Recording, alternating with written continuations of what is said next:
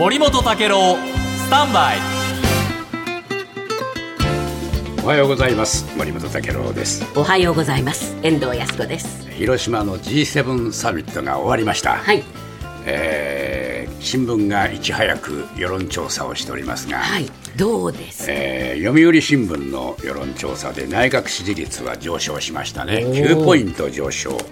えー、56%支持率、えー聞いたこともない数字が出てきましたよ、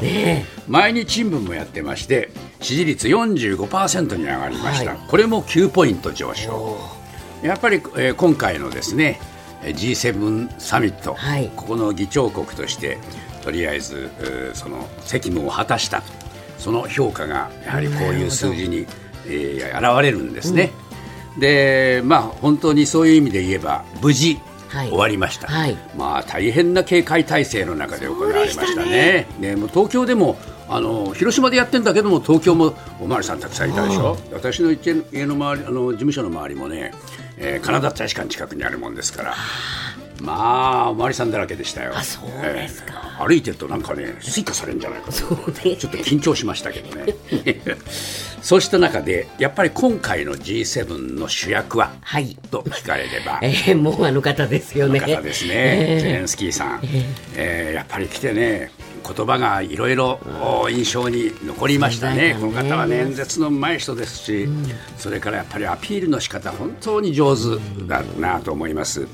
でこのゼレンスキーさんが対面でやっぱりこのおサミットにやってくるっていうのはね、えーちょっと予想外だったでしょ、はい。初めオンライン参はい。加という話で、これはあのお岸田さんがあウクライナに行った時に要請して、じゃああオンラインで参加してくださいよとお願いをしたらしいんですけれども、その後今度はゼレンスキーさんの方から、えー対面で、えーあいえー伺いたいと。で参加を要請してきたと、はいまあ、こういう経緯があるようです。で日本の国としてはですね受け入れるのはなかなか大変ですからいろいろ警備の問題もありますし。それからあの招待国の中にはですね、えーグローバルサウスといって、はいはいはい。必ずしも、えー G7 にみんな同調している国だけではない、はい。そういう国の人たちも来てるわけですからあのロシアに対する考え方がだいぶ違うんですね。はい失礼。でそういう国の人たちの前にえーこのゼレンスキーさんが来るってことはどうなんだろうかという、そういう心配もあったようですけれども逆に言うとゼレンスキーさんは、そういう人たちの前で話がしたかった、はい。そういう人たちにも会いたかった。そして自分への支援を広げたい、そういう思い。やっぱりね、もう考え方がね非常に積極的ですよね、でそうやってやってきて、えー会いたいと言って会うというそういうその作戦を立てたんでしょうそしてそういう方たちへの協力のアピールもしたかったんでしょう。それはね、一回だけこうやって来て話したからってすぐにパッと、えー状況が変わるかっていうと、それほど甘い世界ではありませんから、えーなかなかすぐに何か具体的に進展が見えたかどうかは分かりませんが、まあ、そういう場に自ら乗り込めるという、こういうそのチャンスをものにしたゼレンスキーさんというのは、やっぱその行動力はね、大したもんだなというふうに思います。でゼレンスキーさんはですねいろいろ言いました、あのーやっぱりね彼のこの発言をこういろいろ見てみるとね、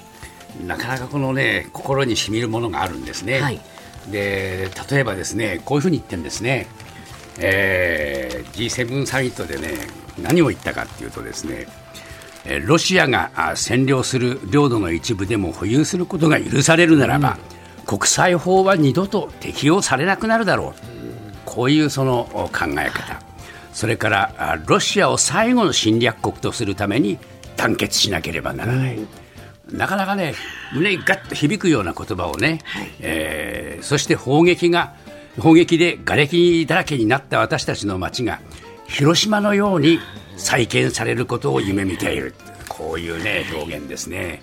でやっぱりあのゼレンスキーさんも広島の惨状っていうのを見て、ええ。ー今にあの自分の国が壊されている状況とよく似てるんだということをですねいち早くそこでえー表明して、共感を得て、はい。そして、えーこの広島と同じようなことが、今、ウクライナで起きてるんだぞと、でまたロシアが核に手をかければ、同じことになるぞという警告を発したっていうことですよね。やっぱこういうことが